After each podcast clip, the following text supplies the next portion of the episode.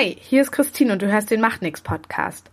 In dieser Folge rede ich mit Till Reiners über Zucker und Nazis, über den Versuch, eine Partei zu gründen und darüber, wie er seine Texte schreibt und vorträgt.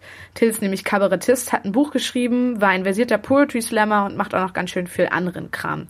Till ist ziemlich genial, weil er so innovativ ist und echt viele Themen abdeckt, die er auf den unterschiedlichsten Kanälen anspricht. Beim Stilbruch Kulturmagazin überzeugt er mit seinem subtilen Humor und seiner charmanten Art. Bei seinem Podcast Talk ohne Gast ist er unglaublich ehrlich und unterhaltsam und auf der Bühne sowieso verdammt witzig. Was will man eigentlich mehr? Unterhaltung mit Niveau. Man lacht Tränen und lernt auch noch was dabei. Nämlich vielleicht einmal ein bisschen mehr nachzudenken. Auf jeden Fall raffiniert angestellt. Mein Eindruck ist, dass Till wirklich zu den guten Menschen gehört und deswegen freue ich mich auch ungemein auf das, was er noch kommen wird. So, und nun viel Spaß beim Gespräch. Genau. Ähm, ja, war ja voll die gute Kombi gestern mit euch zu dritt. Das war ja äh, eine kleine Überraschung, dass Sophie auch mit dabei war, oder? Ja, also, ja war das? War fand ich schon. Also ich fand es äh, sehr schön und sehr gelungen. Cool, das freut mich. Ähm, Achso, nehmen wir jetzt auf, oder was? Ja, bin ich schon. Sehr gerne. Ja. Sie nehmen wir schon die ganze Zeit auf? Dann sind, sind meine ganzen Peniswitze nicht drauf. Ist in Ordnung. Also wie gesagt, ich mag, also ne, habe ich ja nicht gesagt, ich mag das äh, eher, wenn das so ein äh, formaler Einstieg ist, weil ich für meine äh, Masterarbeit halt mega viele Interviews gemacht habe. Ja. Und das ist ja halt auch eine Methodik, dass du halt dann einfach anfängst und äh, den Interviewer nicht irgendwie groß vorbereitest, damit er sich nicht... Ähm, Total gute Sache. Ich habe das auch festgestellt. Ich habe häufig sehr gute Vorgespräche. Teilweise quatsche ich echt cool mit Leuten. Ich habe das gemerkt, als ich ähm, dieses Reset-Projekt gemacht habe ja, für Jäger und Sammler. Ja. So, und da habe ich teilweise mich richtig locker mit Leuten unterhalten und dann mit Kamera und auf einmal was ganz anderes. Ja. Und richtig furchtbar. Ich. Und es gibt auch wirklich das Phänomen von manchen Leuten, die sind auf der Bühne erschreckend schlecht, also so Kollegen, und sind aber im Backstage total cool und witzig. Und man denkt sich so, warum trägst du denn nicht mehr von diesem privaten Humor auf die Bühne? Ja, das ist eine gute Frage. Vielleicht, wenn man irgendeine Persona darstellen möchte und das vielleicht zu persönlich ist oder so? Genau, also viele haben so ein, so ein Bühnen-Ich natürlich, also hat ja jeder, aber es gibt eben auch manche, die wollen das möglichst weit, weit auseinander haben, also dieses Bühnen-Ich und dieses eigene Ich sozusagen. Ja. Und genau, und das fällt mir dann immer auf. Das ist oft schade. Nachvollziehen. Wie ist denn das mit äh, Reset gekommen? War das auch eine Idee von dir oder wurdest du gefragt, ob du da äh, mitmachen möchtest? Weil es eine sehr schöne Sache ist. Die Jäger- und Sammlerleute sind auf mich zugekommen. Ah, okay, also es war von Anfang an eine äh, Produktion, das war als Produktion von Jäger und Sammler gedacht sozusagen. Ich habe in einem ungünstigen Moment irgendwann gesagt, äh, wie wäre das denn, das, das, äh, einfach eine Partei zu gründen? Und da waren sie Feuer und Flamme und deswegen gab es dann da auch äh, direkt äh, also abgesegnet mit dem ZDF hat natürlich alles seinen Vorlauf gehabt, aber direkt Geld, mehr Geld als sonst ja. und mehr Budget als sonst und mehr und man wusste, wir wussten, es wird ein umfangreicheres Projekt. So. Okay, also deswegen diese drei Videos und nicht nur einfach eins, weil normalerweise ist ja Jäger und Sammler ein unterhaltsames Journalismusformat und es sind immer äh, fünfminütige Beiträge. Ja. Und genau, diesmal war es jetzt ein bisschen, ein bisschen länger und umfangreicher, genau. Und ich habe halt eine Partei gegründet, die hieß Reset Genau, und äh, bin dann rumgefahren und habe junge Leute gefragt, was sie eigentlich an Politik interessiert und beziehungsweise interessieren könnte. Cool, danke schön.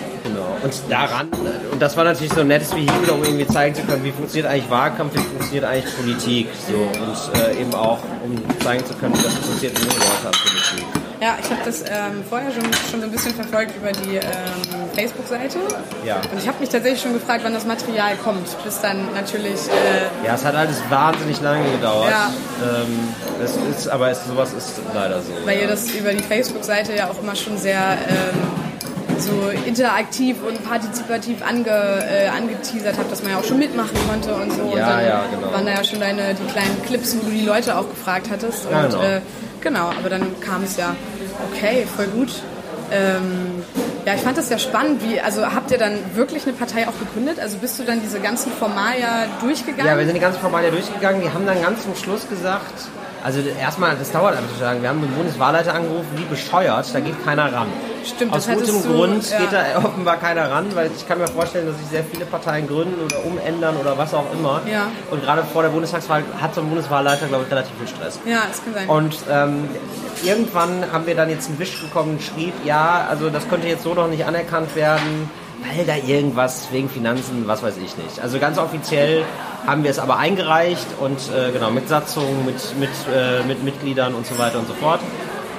Ist aber bis heute nicht gegründet worden und genau, also werden wir jetzt auch nicht weiter verfolgen natürlich. Ist ja jetzt Bundestag ist ja jetzt erstmal vorbei und genau. Wie viele Mitglieder muss man haben? Ich glaube, es sind nur drei. Echt? Was? Um eine Partei zu gründen? Ja. Ach, spannend. Du brauchst wirklich nur drei Mitglieder. Okay. Äh, ja.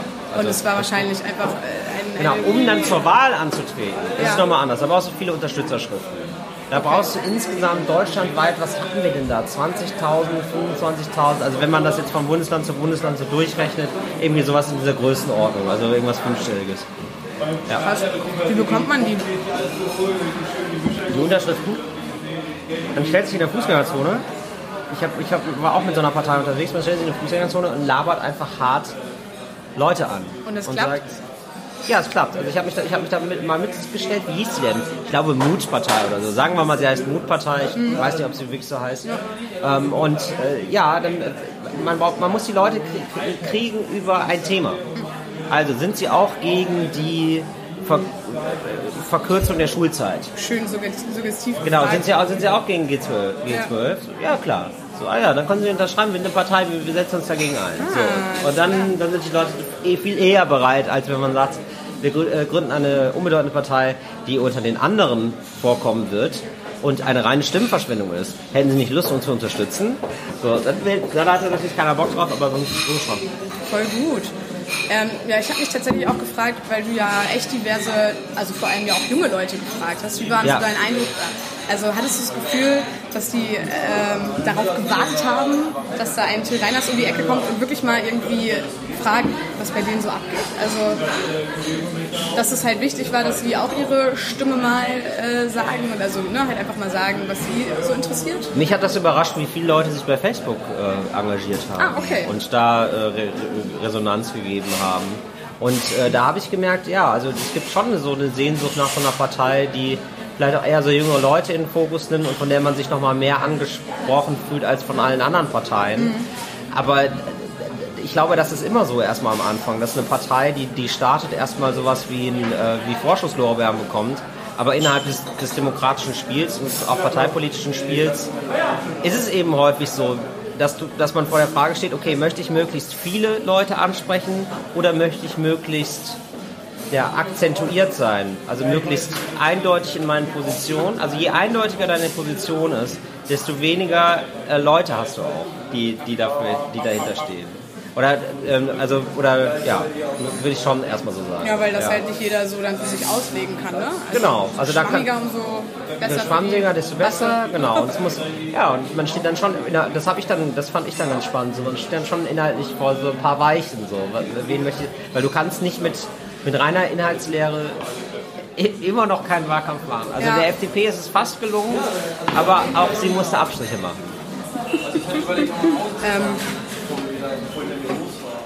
Aber, also Nein, also die Leute so und Leute sonst, die waren schon politisch engagiert. Ich habe am Alex eine Umfrage gemacht, Ja. äh, wie äh, interessiert euch für die Wahl? So, ja, die interessieren sich schon für Politik. Die sind halt so ein bisschen parteienüberdrüssig. Da, finden Parteien relativ schlechten Zugang so darüber. Aber sonst sind die Leute schon interessiert. Okay. Schon, sonst haben die schon Bock, habe ich das Gefühl. Ja, auf jeden Fall. und es gab dann bestimmt auch schnell Themen, wo du, also mit denen du dich über, also mit denen unterhalten konntest. Ja, natürlich. Also das ist natürlich äh, irgendwie Bildung, soziale Gerechtigkeit, viel über Bildung, also wirklich viel, das war das meiste. Dann sowas wie soziale Gerechtigkeit, dann sowas wird natürlich auch äh, Thema Flüchtlinge, so ein ja. Riesending, sowas. Das war ja auch das letztendlich die alle. das Fazit, ne? Also von, von den ganzen Ja. Reset-Sachen. Fand ich auch spannend. Und hier bedingungsloses Grundeinkommen. Also Ja. es gibt schon so die Sehnsucht nach einer neuen Utopie, nach Ja. einer neuen Bewegung, der man sich anschließen kann.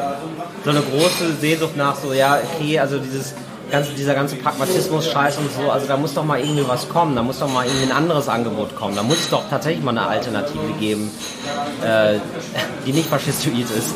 So, ne? Also so, das, das wäre doch mal ganz schön. Da gab es da auch so einen Ausschnitt, ähm, wo du in Wilhelmsburg diesen Haustürwahlkampf gemacht hast. Ja. Wie lange warst du denn da unterwegs? Ja, ich war da wirklich zwei, drei Stunden unterwegs in Wilhelmsburg. Wilhelmsburg, muss man sagen, ist ja nicht so ein, ist ja nicht so ein äh, gut gelittener Stadtteil. Nee, in Hamburg definitiv nicht. Ne, ist eher so als Ghetto bekannt. Genau, das ist eher, eher Leute aus der Unterschicht, genau.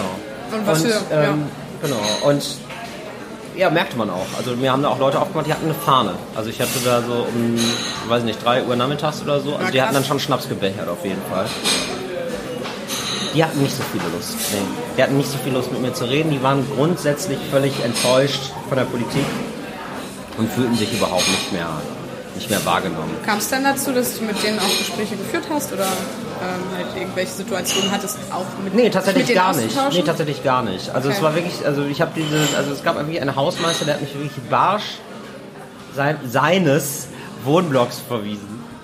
Weil er, ja, also der, das war häufig der Reflex, wenn wir gehört haben, Partei, Politik, nee, haut ab, verpisst euch. Will ich nichts mit zu tun haben. Ja. Ja, auch spannend, ne? Das ja. ist halt irgendwie auch so ein. Äh, Extrem Aspekt. schade, weil natürlich, natürlich wäre es total wichtig, dass die sich engagieren, dass die sich politisch engagieren. Ja. Aber die fühlen sich halt nur verarscht. Also teilweise auch völlig zu Recht so. Ist wahrscheinlich nicht geil, da zu leben. Es ist grundsätzlich nicht geil, Hartz IV zu bekommen. Ja. Und äh, ja, natürlich geht es den Leuten nicht gut. Aber ähm, es wäre so schön, wenn sie irgendwie mit das Engagement, politisches Engagement zeigen würden, ja. damit sich was ändert, weil ich das Gefühl habe, die viele etablierte Parteien stellen sich halt auch darauf ein. Also viele stellen sich darauf ein, auf weiß ich, 70 Prozent Wahlbeteiligung und das eine Drittel, das sowieso nicht wählen geht, das ist uns scheißegal. Und so wird sich ja nichts verändern für die. Ja, was für ein Feedback hast du ähm, nach der Ausstrahlung noch so bekommen? Oder was für Rückmeldungen? Grundsätzlich nett, ich glaube gar nicht so viel, ehrlich gesagt. Also doch, also schon sehr, so dass es irgendwie alle ganz cool fanden und so. Es ist halt ein bisschen ärgerlich. Also beim Öffentlich-Rechtlichen ist es so, dass man sechs Wochen vor der Wahl mhm. nichts mehr über Politik sagen darf. Also nichts Inhaltliches mehr über Politik. Man kann inhaltlich nicht mehr diskutieren. Das heißt, ich habe einen... Echt? Ach, ja, also, okay. also nicht in Unterhaltungssendungen. So. Okay. Das hat zum Beispiel auch Jan Böhmermann getroffen. Der hatte äh, eine Politikerin oder einen Politiker da ja. in seiner Sendung und die musste die Sendung wirklich verschoben werden, kurz vor der Ausstrahlung, weil jemandem das auffiel, dass das ja gegen die sozusagen AGBs des ZDF ist okay. und des Gesamtöffentlich-Rechtlichen. Das Gesamtöffentlich-Rechtlichen hat diesen diesen äh, Ehrenkodex, weil man sich ähm, unparteilich zu sein, so um, man, weil man will unparteilich sein ja, okay. und wenn man wenn man äh, über Politik redet, dann soll es eben auch paritätisch besetzt werden. Mhm. So, dann soll jeder gleich mhm. viel Redeanteil bekommen und so weiter und so fort. Mhm. Und das haben die bei mir nicht als gegeben gesehen. Deswegen war das so, dass wir also ein Dinner hatten mit Politikerinnen ja. und Politikern ja. von den Jungparteien und ähm, es, wurden, es wurde halt alles rausgeschnitten, was politisch war, was natürlich extrem, extrem ätzend ist, extrem äh, frustrierend ist. Und äh, ja, das war halt sehr, sehr schade und also wir hatten wirklich auch von allen Parteien wen da, ja. außer von der AfD, die hat sich nicht gemeldet, ja. also die war selber schuld. Es war nicht so, dass wir da nicht gesprächsbereit gewesen wären. Und ich habe ich hab gedacht, so ja, aber da, man, man kriegt natürlich auch Leute über Meinungen, so, also über, über inhaltliche Sachen natürlich. Also, also ne, auch Zuschauer, Zuschauerinnen und Zuschauer. Deswegen ja, fand ich das sehr ärgerlich und sehr blöd. Was gab es denn dafür Aussagen, die du ähm, also als wichtig empfunden hättest, das halt nochmal auszustrahlen? Kannst du dich daran noch erinnern? Das ist ja wahrscheinlich auch schon ein bisschen Jahre. Nein, also es gab grundsätzlich einfach sehr viele, sehr viele Streits zwischen den Parteien, so, ne? über, über alle möglichen Themen. Und das fand ich total wichtig. Also es gab jeden Streit über, über Chancengleichheit, soziale Gerechtigkeit. Natürlich hat die FDP eine völlig andere Meinung als die Linkspartei und auch als die CDU. Und es ist total mega spannend, dass ähm, die CDU-Frau aus, ähm, aus ja, eher aus schlechten finanziellen Verhältnissen kommt. Mhm. So, und dass die sich für die CDU entscheidet und sagt, ja, aber ich habe es doch auch geschafft. Mhm. So, ne? Und dass dann die ganzen Studenten dann da rumsitzen und sagen, nee, aber so, das ist doch total spannend. Das ist doch total spannend. So, ach so, Mensch, da ist jemand betroffen von einer, von einer vermeintlich äh, Chance, äh, erstmal eine chancenarm arm, sozusagen aufgewachsen. Und krass, die schafft das dann. Und krass, die ist dann in der CDU mhm. und setzt sich dafür ein, dass es dass äh, Chancengerechtigkeit erstmal nicht so ein Thema ist, mhm. würde ich jetzt bauen. Mhm. So. Und äh, ja, das ist ja interessant. Und dann ist da dieser reiche äh, äh, Typ von der FDP und äh, der, ja, ne, und der erzählt eine ganz andere Probleme. Oder dann gibt es einen jungen Unternehmer, also vieles ist leider auch nicht reingekommen. Dann gibt es einen jungen Unternehmer, dessen einzige Sorge war, äh, dass man Unternehmensgründung doch äh, fördern sollte. Das war so de dessen Problemlage. Jeder halt aus seiner Perspektive. Jeder aus seiner ne? Perspektive. Ich hab, ja, dann habe ich mich mit einem Flüchtling unterhalten, der gesagt hat, so, oh, es ist so toll in Deutschland, so, ihr solltet das mehr wertschätzen. So. Also, wir haben das alles nicht. Demokratie, diese, diese feierlichen Sachen. So, es ist ziemlich geil hier. Ich bin so froh, hier zu sein. So, ne? Und, und irgendwie so einen sehr, sehr warmherzigen Appell an die Menschlichkeit gehalten hat. So, und der, der wirklich zwei Jahre lang geflohen ist, irgendwie seinen Cousin auf der Flucht verloren hat, so ganz furchtbar alles und jetzt hier ist und äh, irgendwie sein, sein größter Traum ist es zu studieren und weiß noch genau, was er studieren will und so weiter und so fort. So all das, all diese Leute habe ich kennengelernt. Also da, da gäbe, es, gäbe es ganz viel. Ja. Da gäbe es doch ganz viel, was man, was man hätte erwähnen und zeigen können. Okay, gibt es dann die Möglichkeit, das nochmal zu veröffentlichen oder ist der Zug abgefahren? Nee, ich glaube, der Zug ist abgefahren. Schade. Ja, das ja. ist leider so. Aber ich glaube, da muss man sich auch dran gewöhnen, wenn man sowas Fernsehartiges macht, dass man einfach immer viel für den Papierkorb macht. Ah, okay. Ja, wahrscheinlich.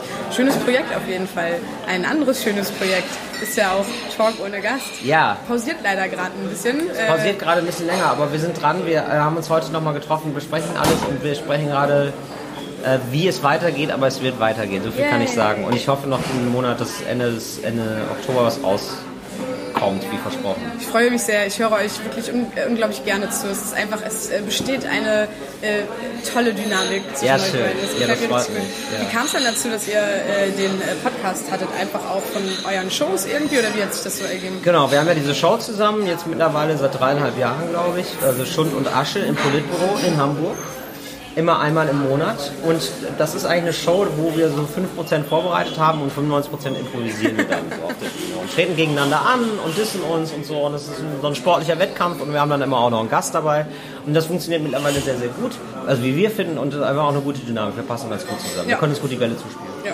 Und das wollten wir eigentlich immer mal gefilmt haben. Das wollten wir immer mal ah, irgendwie klar, fürs okay. Fernsehen haben oder irgendwie haben gedacht, so, da muss doch mal mehr gehen. So. Und dann hat es fürs Fernsehen nicht gereicht. Oder noch nicht, sagen wir noch nicht. und wir sind dann zu äh, Funk gegangen und haben gesagt, ähm, wie sieht es denn aus? Wollte das? Und dann haben wir gedacht, ja, ein bisschen, hm, was ist denn erstmal mit dem Podcast? So genau. Ah, okay. Ja. So, und äh, haben wir ja, Podcast, voll, voll geil, voll Bock drauf. Und genau, und dann haben wir diesen Podcast gemacht, der so, zumindest sowas ist wie ein Anfang. Und, und der, wo, wo, man schon merkt, so, okay, das, das, so könnte also diese Show, diese sagenumwobene Schund- und Asche-Show aussehen. Genau, und das haben wir dann erstmal so probiert. Und ich bin da sehr happy mit. Ich wollte immer einen Podcast haben, ich wollte das immer machen. Und äh, ja, Mo ist auch so der ideale Partner dafür. Insofern bin ich da sehr happy drüber. Ja wahrscheinlich auch verhältnismäßig, äh, also ne, von der Produktion, vom Produktionsaufwand auch gering, oder? Wenn man das jetzt irgendwie nee, mitnimmt. Viel mehr, viel mehr als man denkt, Wirklich? ehrlich gesagt. Okay. Also wir bereiten uns zwar nicht so vor, aber Moritz wohnt in Bremen, ich wohne in Berlin. Das heißt, ich muss dann erstmal drei Stunden hin, drei Stunden zurückfahren. Ähm, dann macht man nochmal Rücksprache, inhaltliche Rücksprache, was wird rausgeschnitten, was wird nicht rausgeschnitten. Also ist dann, also ne, ich will jetzt nicht so tun, als wäre das jetzt die, die, äh, das größte, krasseste, äh, arbeitsintensivste Projekt der Welt. Aber es ist schon mehr und vor allen Dingen Woche für Woche. Woche für okay, Woche ja. das zu machen, man merkt irgendwann, also ich habe das so nach Folge 10 gemerkt, man wird ein bisschen leer. So, also all das, was man sozusagen an vorrätigen Sachen äh, hat, ist erstmal so aufgebraucht ah. und dann ah. geht es darum, so neue, inhaltlich, äh, inhaltliches Neues zu erschaffen. Okay, ja. Aber jetzt haben wir jetzt äh, drei, vier äh, drei, vier Monate haben wir jetzt sogar Sommerpause gehabt, deswegen, ähm, oder, nee, oder nee, haben wir nicht, drei, vier Monate ist Quatsch, aber so sechs Wochen wieder Pause gehabt und jetzt hat sich wieder alles angestaut. Ja. Nur eine Frage zu Funk, weil das irgendwie, da spielt ja so viel mit. Wie kann ich mir das denn praktisch vorstellen, dass ihr zu Funk gegangen seid? Wie sieht das aus? Hattet ihr irgendwie schon einen Redakteur, den Moritz kannte durch genau. ähm, seine ja, genau.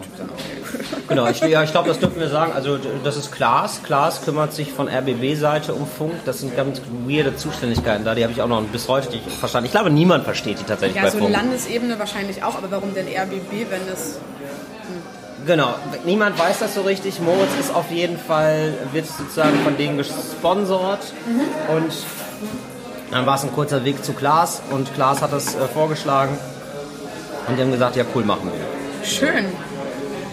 Mhm. Erstmal, genau. Und ähm, ihr habt ja jetzt auch ein paar Folgen schon im Klimansland aufgenommen, ne? Mhm. Kam dann wahrscheinlich zustande, weil... Ja, Finn Kliman ist äh, Funk und Funk ist Finn Kliman. Ja. Und äh, genau, er stellt da ganz vielen Leuten was zur Verfügung. Und deswegen, genau, wir durften da einmal aufzeichnen oder einmal drei Folgen aufzeichnen. Ah, so, okay, das war so eine einmalige Sache. Genau. Ich dachte mir auch, wie willst du, weil... Also weil wir gerade zufällig da waren einfach und dann war er so nett zu sagen, hey, äh, nehmt doch bei, bei uns auf.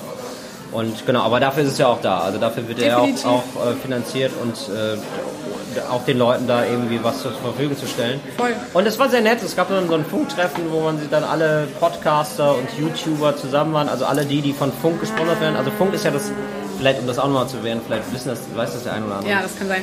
Äh, ist eine, also Funk ist das junge Angebot von ARD und ZDF, das heißt, die sponsern YouTuber und äh, ja, was noch, Podcaster, auf jeden Fall alle Leute, die irgendwie im Internet stattfinden. Und das Öffentlich-Rechtliche sagt, hier gibt es eine öffentlich-rechtlich äh, geförderte Plattform für diese Künstler. Mhm. Weil AD und ZDF augenscheinlich so ein bisschen das Internet verpennt haben und sich gedacht haben, viele Leute gucken gar kein Fernsehen mehr. Wir müssen auch ein Angebot schaffen für die, die nur noch YouTube gucken. Mhm. Und da wollen wir auch irgendwie mitspielen und das ist auch wichtig, dass wir da mitspielen. Ja, genau. Und also was ja eigentlich ein ganz guter, äh, ehrenwerter Ansatz ist. Dann habt ihr das gemacht, als es da das, also als das Funknetzwerktreffen da war, ne? Genau. Ja, es war ist nämlich auch ein bisschen angelehnt, weil ich war nämlich auch mal äh, eine Woche im Klimasland dieses Jahr, als Ach, wir ja. nämlich von äh, Viva Con Agua unser Netzwerktreffen dort hatten, was auch ziemlich cool ja. war und was ja auch so ein bisschen der äh, Grundstein für die ganze Infrastruktur war, ne? Die Crews und die Duschen genau. und so weiter. Ja, genau. Ja. Das ist echt schon ein cooler Ort, aber ich habe mich auch gerade gefragt, weil du meinst ja gerade drei Folgen an einem Tag, weil das ja schon am Arsch der Welt ist. Dass du da dann einmal die Woche hintingelst aus nee, Berlin, ist, ist, ja dann ein bisschen umständlich. Nee, genau. Das ist, das ist, das ist eigentlich der größte Aufwand, äh, sozusagen infrastrukturell, dass, dass wir irgendwie gucken müssen, wo treffen wir uns, ja. wo nehmen wir auf. Manchmal machen wir das auch so, dass ich in Berlin bin und Moritz dann in Bremen. Ja, ich wollte fragen. Und wir dann ja. im Studio stehen. Ja. Das ist aber nie so gut, als wenn wir uns persönlich begegnen. Ja, das kann und das ich mir ist vorstellen. Schon, das ist schon schöner, wenn man sich persönlich begegnet. So ist es einfach irgendwie nur ein Telefonat miteinander. Und es ist schon geil, wenn man, ja, also wir, wir mögen das beide sehr und wir flowen dann auch besser miteinander, merken wir auch beide. Glaube ich auch, stelle ich mir irgendwie auch äh, besser vor. Und wie sucht ihr eure Gäste aus? Weil das Konzept einfach so genial Wir laden Leute ein, die wir gut finden, ja, die wir cool toll. finden. Okay, da machen wir auch ähnliche. Ja. Ach, schön. Und genau, das war's dann. Und manche, manchmal laden wir Leute ein, nee, eigentlich, nee, wir laden äh, Leute ein, die wir cool finden, Punkt.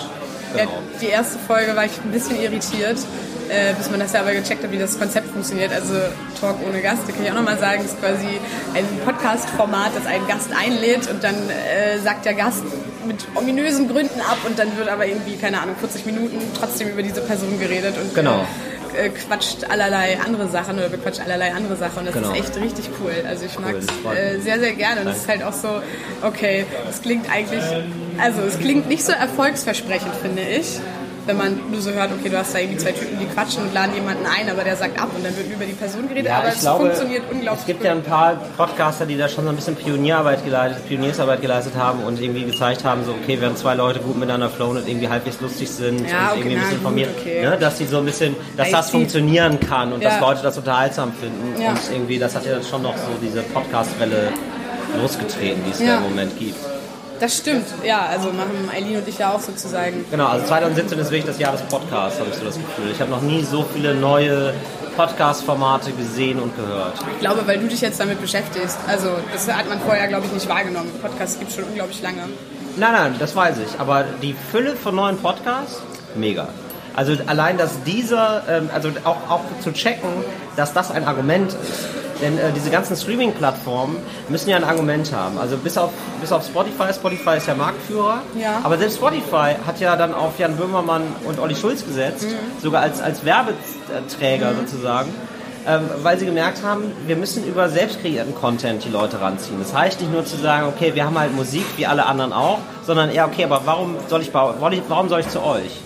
So, und das ist, glaube ich, auch ein Argument für, für diese und für all die anderen Plattformen zu sagen, wir unterstützen Podcasts. Gut, aber das ist dann ja so eine Entwicklung, weil das so eine Institutionalisierung ist, dass die technischen Plattformen darauf aufmerksam werden. Aber ja. ich glaube, dass die Fülle auch schon fünf, sechs, sieben, acht, neun, zehn Jahre davor da war. Ja, aber, so halt viele neu, so aber zum Beispiel vom Spiegel Online gibt es was Neues. Also jetzt genau, sichtbar, es wird sichtbar. Genau. Also das glaube ich auch. Ja, ja, genau, das, darauf können wir uns einigen. Ja, sehr schön. ähm, ja, was ich auch immer noch, also was ich mich auch frage, weil ihr beide quatscht da ja irgendwie munter. Und ähm, ich habe das gestern mal so ein bisschen äh, mit der äh, Bühne verglichen, ja. als ähm, äh, der äh, Leberwurst-Till auf der Bühne stand. Ja. Und äh, was ist so, wie ist so dein Sendungsbewusstsein, wenn du mit Moritz quatscht? Weil, äh, weil ich stelle mir das so halt als lockeres Gespräch vor. Ja. Ist dir das bewusst, dass dir, dass dir dann danach irgendwie diverse tausend Leute zuhören? So? Weil auf der Bühne ist es ja irgendwie schon klar, weil du das Publikum vor dir hast. Ne? Und genau. Weil ich finde, ihr habt sehr ähm, persönliche Themen auch und das ja. mag ich auch total gern. Ja.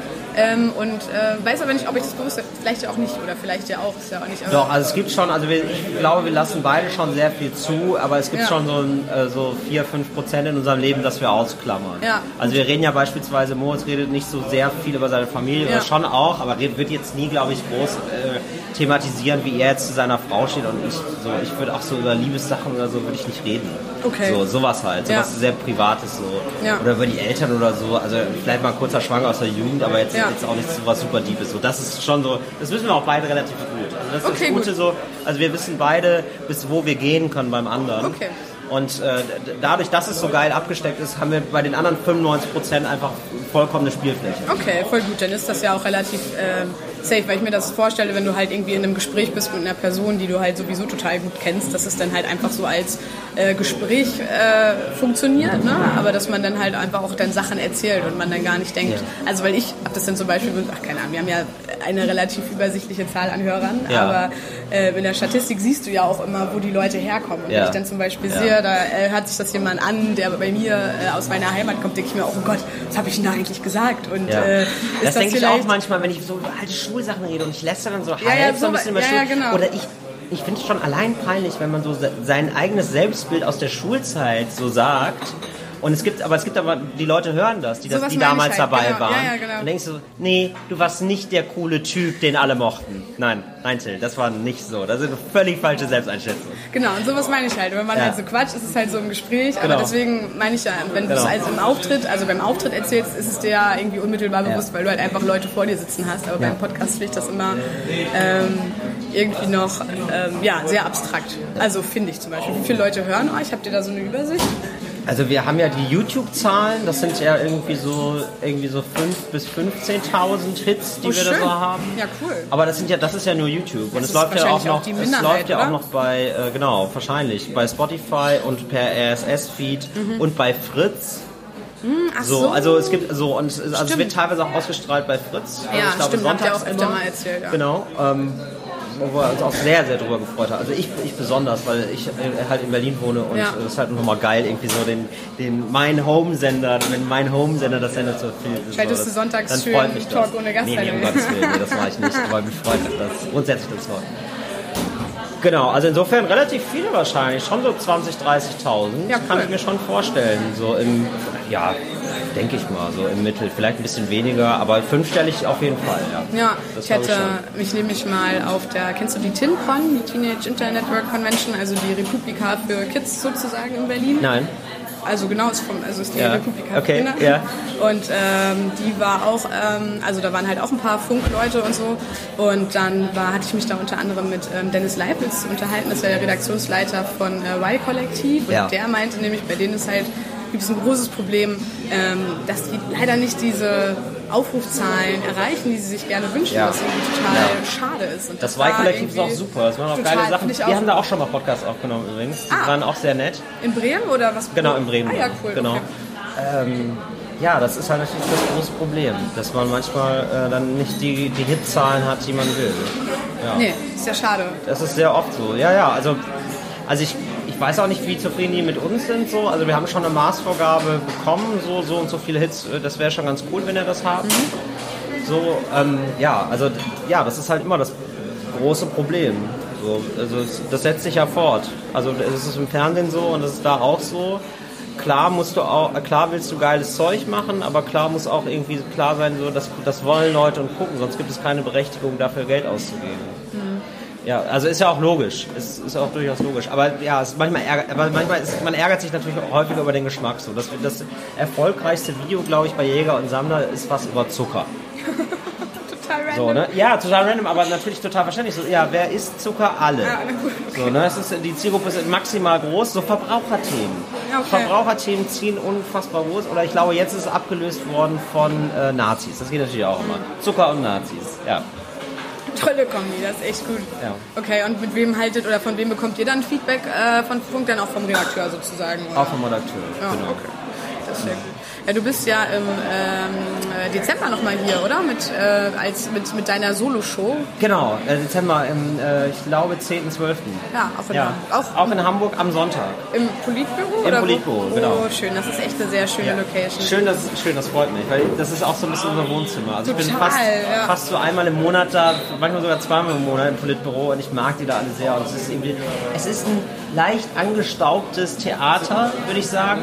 Und, aber es ist noch wirklich ein schönes Theater und es ist so mit, mit Samt und so, man hat Bock und es, die Leute sind dicht gedrängt und es ist eine fantastische Bühnenatmosphäre. Also das ist, diese Bühnenatmosphäre ist richtig toll. Also ja, es ist genau so, wie man das als Künstler gerne hat. Toll. So dass sich die Leute amüsieren können. Hast du gestern. Nee, wolltest sagen, neue Texte, du hast neue Witze ausprobiert, oder? Ähm, Ja, sozusagen, genau. Und hat's fürs geklappt? Schon, oder? Ja, schon. Ich habe ein bisschen was übersprungen, ehrlich gesagt. Äh, so drei, vier Minuten. Weil die Zeit knapp war? nee, oder weil ich merkte, so, das klappt gerade nicht so gut oder, oder weil ich dachte, das wird jetzt nicht so gut klappen. Es ist auch immer ein bisschen Wagnis, wenn man rausgeht. Das Erste, was man macht, ist eigentlich neues Material testen. Mhm. Das ist, eigentlich macht man das selten, sondern man, man macht eigentlich eher so, weiß ich, erstmal so zehn sichere Minuten und dann, wenn, wenn das Publikum auf, auf, auf der Seite ist, im besten Fall, dann macht man den neuen Stuff. Und wir machen es immer umgekehrt, aber es ist in Ordnung. Ja, das ist auch immer, das ist eine unglaubliche Kunst. Ich versuche das immer, also ich glaube, der Vergleich hinkt unglaublich, aber ich arbeite ja in der Schule Ja. und da musst du ja die Kids auch echt unglaublich. Äh, Und wahnsinnig Ungarn, oder? Die Total. haben eine Aufmerksamkeitsspanne wie, wie ein Wiesel. Ja, ja. Äh, weiß ich nicht. Wer hat, oder wie ein Goldfisch wahrscheinlich. ja, wie ein Goldfisch, wirklich. Ja. Und manchmal vergleiche ich das immer so in meinem Kopf, denke mir so, wow, ich sollte eigentlich auch auf der Bühne stehen. Denke ich so, nein, wahrscheinlich nicht. Ja. Ähm, aber Das glaube ich aber auch, also und ich, ich würde das auch jedem, jedem äh, auch, auch mal wünschen, da vor den 90 stehen. Ich kenne das auch. Ich habe immer so Poetry Slam Workshops gemacht, Ah, stimmt, deswegen ja. kenne ich das. Ja. So ein bisschen. Ne? Ich habe da, ich hab da wirklich einen heiden Respekt vor. Also mir war das immer zu anstrengend. Ich habe das dann irgendwann aufgegeben, wirklich. Also das waren dann immer so fünf, sechsstündige Workshops pro Tag. krass, okay, ja, das ist schon heftig. Vor allem, wenn du die Kids auch gar nicht kennst und so. Und das hat mich wirklich, wirklich fertig gemacht. Also ich hätte sie am liebsten angeschrien und geschlagen. So, also- also ich habe 50% meiner Energie darauf verwendet, sie nicht zu schlagen. Geil. Welches Also Alter das, so? Das habe ich völlig ausgemacht. Oder Klasse? Ähm, ich glaube so 13 bis 18. Also es waren krass, mehrere. okay. Es waren mehrere. Ja, ja, okay, ja, äh, gut, 13 bis mehrere 18. Schulen, mehrere Klassen. Und wie waren die Workshops da konzipiert? Ja, die habe ich konzipiert. Ja, und also, wie hast du genau. so- Also, ja, dass man irgendwie Schreibtraining macht. Man Ja, macht ja. ein Training, wie, wie bringe ich einen Text rüber, was gibt es für Schreibtechniken, wie komme ich auf meine Themen und so weiter und so fort. So, und also eigentlich total nett und so. Und es gab auch wirklich tolle Begebenheiten und wirklich, wo Leute dann, die eigentlich in der Schule voll schlecht sind, richtig geile Texte geschrieben haben. Einer hat einen Text geschrieben über seinen toten Bruder Gott, oh und ist dann aufgetreten im äh, Haus der weiß nicht mehr, Festspielhaus, da gab es dann einen großen Slam mit allen Schulen und dann war er, da hat er gewonnen und das war richtig toll, so, Ja, und so richtig so, also, gab, also das sind natürlich die schönsten Momente, die man haben kann. Diese Definitiv. Empowerment-Momente. So, ne? Also wo dann Leute so, ja, ja, und die Lehrer dachten immer, der ist voll doof, aber Ja, dann ja, ist er genau. überhaupt nicht. Weil Auch er jetzt in dieser, in ja. dieser Atmosphäre irgendwie aufblühen Ja, ja, kann. klar, so, ne? Das sind halt die mega schönen Momente, die aber viel zu klein sind, viel zu gering sind im Vergleich zu den all den beschissenen Momenten, die man sagen muss, es gehören nicht auf den Schrank. Ja, das stimmt. Und als externe Person, wenn du da äh, hinkommst und einen Workshop gibst, hast du von Grund auf sowieso erstmal ein bisschen mehr Aufmerksamkeit als die Lehrer, die die jeden Tag sehen. Ja. Also es ist Ja. äh, immer sehr, sehr spannend. Aber ich finde es das gut, dass du es mit dem Publikum machst, weil da ist halt ja die Schwierigkeit, du kennst die Leute nicht. Ich kenne Genau. meine Pappenheimer. So, weißt du, Genau. ich kann ungefähr kalkulieren, wie die sich verhalten werden. Das stimmt, genau, das kennt, das kennt man nicht und das muss man auch, das ist so, glaube ich, das sind die ersten zwei Jahre, die man lernen Ja, muss, dass der krass. Privathumor ein anderer ist als Bühnenhumor. Bühnenhumor heißt, du machst es vor jemand anonym, das heißt, du musst ganz viel erklären. Du musst dich erstmal erklären, Ah, ja, du musst gut. dich erstmal vorstellen. Ja. Wenn ich jetzt was sage, also mittlerweile hat sich das Publikum so ein bisschen an uns gewöhnt so, und kennt uns ein bisschen. Ähm, so, das heißt, wenn ich was sage, wissen die schon, wie es meint, aber am Anfang muss ich das erklären. Muss ich auch erklären, so, ich bin erst, eigentlich bin ich ein cooler Typ und nett. So. Ja. Wenn ich was sehr Böses sage, dann meine ich das nicht so, dann meine ich das nur als Witz. Ja. So, so, und das ist sehr, sehr wichtig. So, wenn man sofort auf die Bühne kommt und irgendwas Menschenverachtendes sagen, Ja. kann es eben auch sein, dass du ein menschenverachtendes Arschloch bist. Ja, woher soll ich es denn wissen? Ne? Also ich würde immer davon ausgehen, dass Leute es erstmal nicht sind. Ich würde eher, eher von Gutem ausgehen. Sind, so sind aber nicht alle. So ist nicht das normale Publikum. Nee, das stimmt. Stimmt, dann gehst du und denkst du, das war einfach ein Arschloch. Ja, genau. Ach ja, total spannend.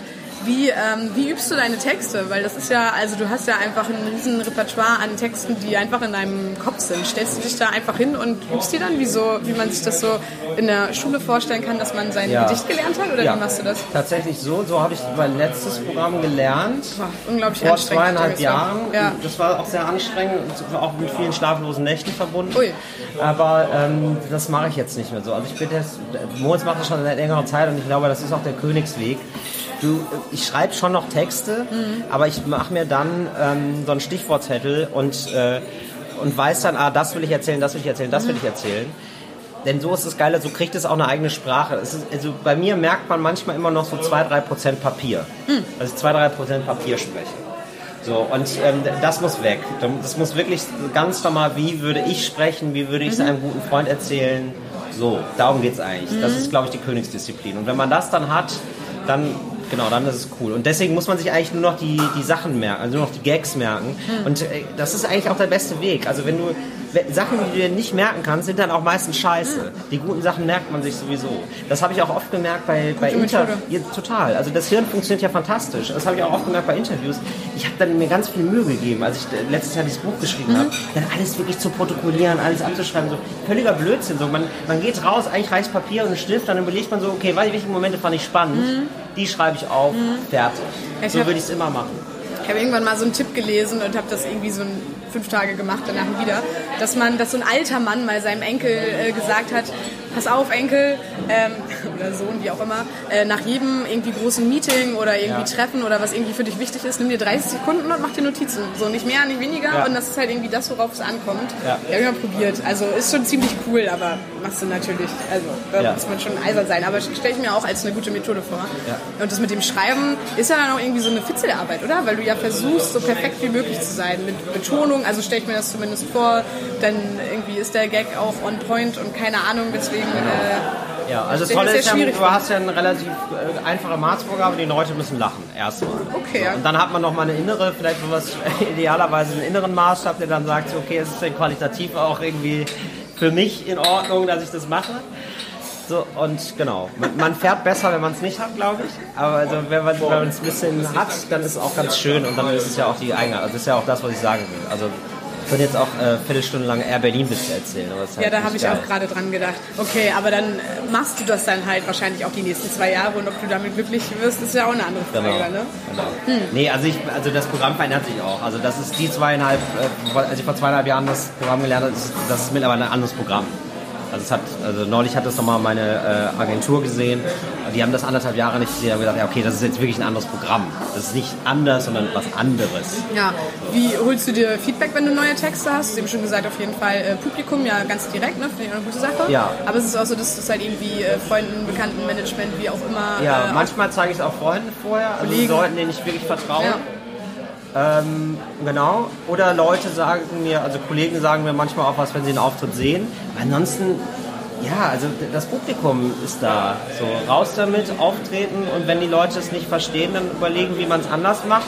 Dann dreht man es drei, vier Mal um und wenn es da nicht gut ist, streichen das ist halt, das muss man halt lernen. Also dieses Kill Your Darlings Ding ist total wichtig. Also nicht, nicht verliebt an irgendwelchen, ja, aber nicht, nicht verliebt an irgendwelchen Formulierungen hängen oder Witzen hängen, die nicht funktionieren. Ja. Das ist das Erste, was man lernt.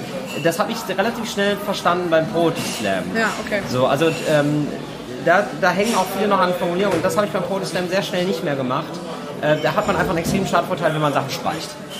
Also einfach wo, wo ich denke so, okay, du trittst jetzt seit zehnmal mit diesem Text auf, niemand lacht, niemand findet es deep, es ist einfach nicht, es kommt, da kommt nichts rüber, es ist einfach nur um Zeit zu füllen, mach es raus. Mhm. So, dann, dann mach es raus, dann, mein Gott, dann lass den Text nur drei Minuten sein, ist doch egal. Okay. Dann hab lieber drei gute Minuten als fünf mittelmäßige. Ja. So, also ja, das, das finde ich immer einen sehr guten Trick. Das stimmt.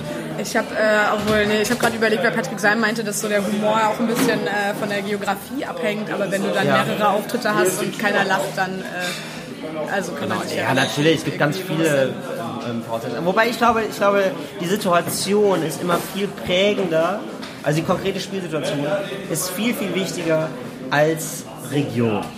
Also, Ja, gut, in ein enger, ja, ja. voller Raum ist erstmal ein enger, voller Raum, egal wo er ist. Das ist so viel mehr wert als ein, voll, als, als ein großer Raum, wo 30 Leute sitzen. Gott, ein großer Raum, wo 30 Leute sind, das ist immer schwierig. Ist egal, ob es jetzt in Bayern oder München ist. Ja. Äh, Quatsch.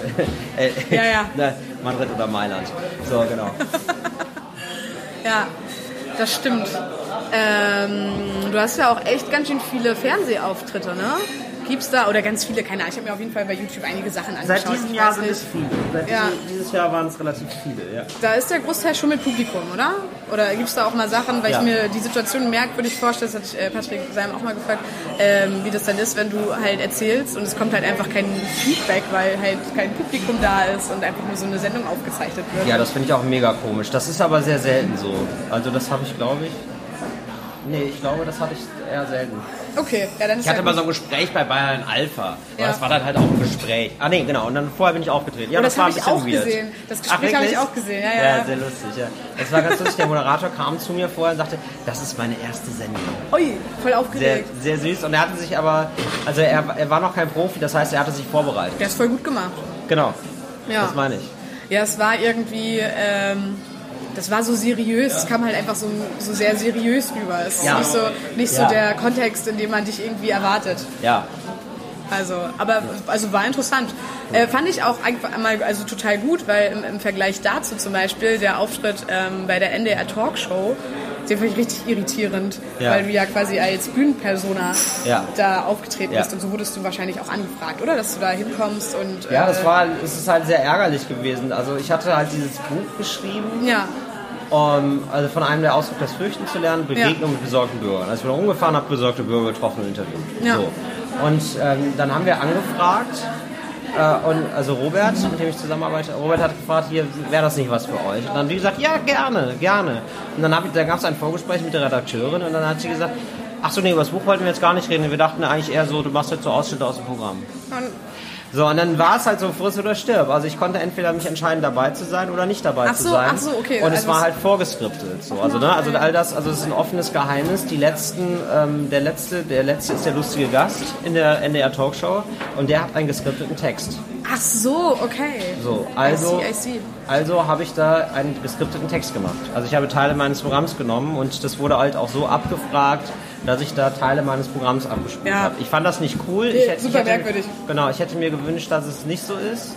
Ähm, aber genau, aber letzten Endes so, ich habe, also es sind tausend mehr Bücher verkauft worden. Und äh, ja, so, Okay. und, nee, und das fand ich wichtig. Also ich, ich, ich finde ja das Buch gut. So, und dann, mein Gott, also dann bin ich dann nicht so eitel, dass ich mir denke, so, ja, okay, dann, dann mache ich das halt. Also ich, genau, wie gesagt, ich fand es dann nicht schön, aber ja, ist Mhm. Ja. dann so. Ja. sonst fand ich es interessant. Sonst fand ich, ich finde die sonst auch nicht schlecht, die Talkshow, aber ich hätte, Nö, da, ich, gut. hätte, da- ich hätte da gerne gesessen und einfach ganz normal Ja, erzählt. total. Ja, ja. Ich So, guck, aber, guck die ja. mit, das war äh, eine Zeit lang immer so ein äh, Ritual mit meiner Mama und mir, dass wenn ich äh, von der Uni nach Hause gekommen Ja. bin, hat es mich dann irgendwie irgendwann freitags abends abgeholt vom Ja. Bahnhof und dann haben wir uns das halt irgendwie noch um Ach, nach elf reingezogen. Ach, also halt ne, Ja. ein paar, keine Ahnung, ein, Ja. zwei Jahre oder so. Ja. Also auch nicht jedes Wochenende. Und ich finde das Format eigentlich total gut, weil die halt auch echt, also die haben äh, so von der Themenwahl und von den Gästen Leute, die halt irgendwie Leute ansprechen, die Mitte 20 sind und Leute ansprechen, die Mitte 50 Ja. sind. Ja. Und ähm, was, das Gute daran finde ich halt einfach so, dass dieser, ähm, dass du halt so diese Winter irgendwie Background-Infos bekommst und Ja. Leute halt einfach mal so siehst und es halt auch total sympathisch ist und deswegen war das so irritiert, weil das halt, ja genau, halt einfach geskriptet war. So, ich habe halt erwartet, dass du halt irgendwie auch Genau. normal da irgendwas erzählst, Genau. aber Nee, überhaupt nicht. nee, mega weird irgendwie. Genau, ja, habe ich auch von vielen gehört. Es ist natürlich ärgert einen natürlich dann noch mehr, wenn man so viel negatives Feedback bekommt. Aber Ja. letzten Endes hat ja, es hat dann, es hat dem Buch nochmal geholfen so und es war, so, ich denke so, ach ja, komm, das ist jetzt auch vergessen und dann egal. Ja. Hast du äh, in Bezug zum Buch, hast du dir schon mal die Frage gestellt, ob du äh, vom äh, Verfassungsschutz beobachtet wurdest, weil du ja auch bei Pegida und so weiter mitgelaufen bist? Vielleicht hast du dir die Frage auch noch nie gestellt, aber... Nee, habe ich mir noch nie gestellt. Okay, das hat mich, das würde mich voll interessieren. Ich habe, äh, weiß ich nicht, ich habe meine, ich habe, ähm, äh, ich habe darum gebeten, dass meine Adresse nicht weitergegeben wird. Also man kann, wenn man sich bedroht fühlt, kann man sagen, ich möchte nicht, dass meine, dass die Behörden irgendwie meine Adresse weitergeben, also dass die schwerer rauszukriegen ist. Und da muss aber erst was passieren. Also das so, so, einfach echt? ist es nicht. Also ich habe gesagt, so, ich hatte, ja, ich hatte Angst, weil ich mit vielen Rechten dann auch geredet ja, ja, habe ja. und äh, teilweise auch sehr Rechten. Und dann habe ich mir gedacht, so, oh, vielleicht äh, sind die da nicht so amused, wenn das Buch erscheint.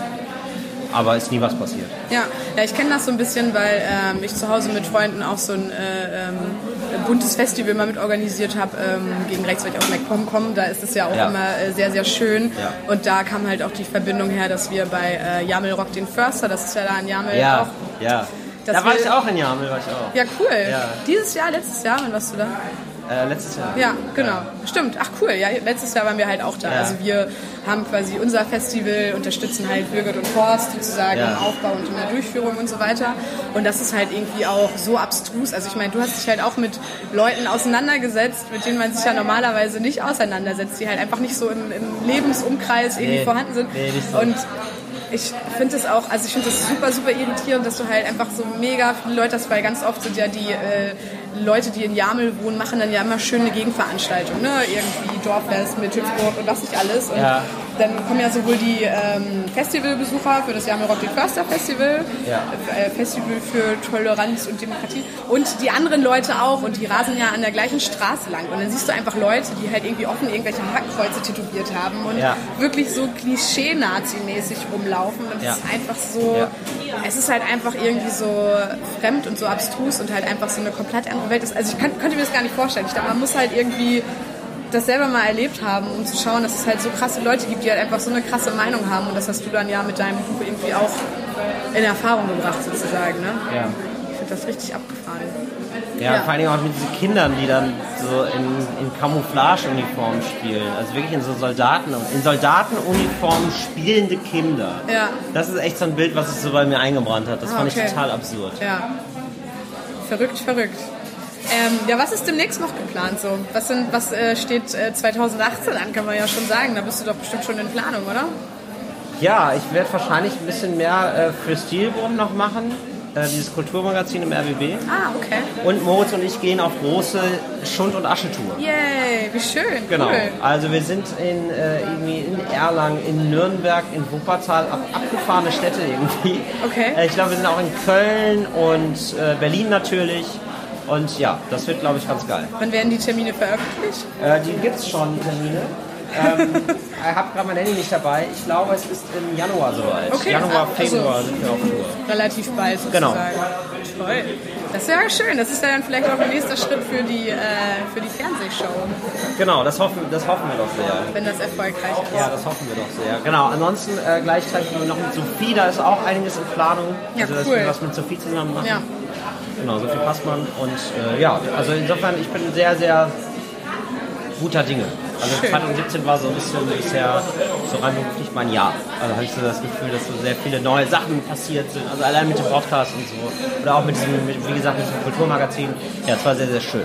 Das ist toll. Ja. Dann habe ich jetzt tatsächlich die letzte Frage an dich. Ja. Und zwar äh, habe ich davon schon erwähnt, wir möchten gerne super viele Perspektiven irgendwie mitnehmen und neue kennenlernen. Ja. Und äh, das kann man natürlich sehr schön machen, wenn man mit Gästen quatscht. Ja. Wen kannst du uns denn als äh, Interviewgast empfehlen?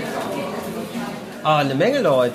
Eine ähm, Person reicht. Ja, okay. Oh, ja, jetzt ein, eine. Wird das rausgeschnitten, ja, meine, ja. meine lange Überlegzeit? Kann rausgeschnitten das, äh, Hier ist gerade eine sehr lange ähm, äh, Stammelphase von mir rausgeschnitten worden. Kannst du reden und Nur um das. Gleichzeitig? Ja, ich. Nee, kann ich nicht. Nee, ähm, ich überlege gerade, äh, ja, also natürlich kann ich Moritz fragen oder so, aber das ist ja relativ unoriginell.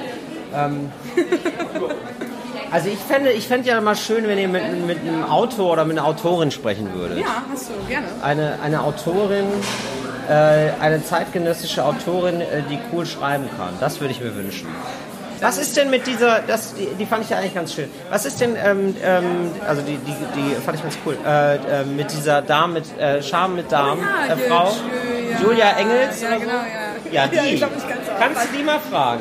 Oh ja, das ist super. Das ist mega cool. Ja. Oh, schöner Gast. Die- Schöne Gastempfehlung. Ja, da hatte ich das Gefühl, die ist irgendwie cool. Also ich fand das ja wirklich, also ich meine, es ist kein Geheimtipp, die ist Ja. ja schon mega erfolgreich und so, aber ich, ich fand es trotzdem cool und ich habe auch danach so die Auftritte gesehen und ich habe gedacht, ja, es ist, äh, ist cool.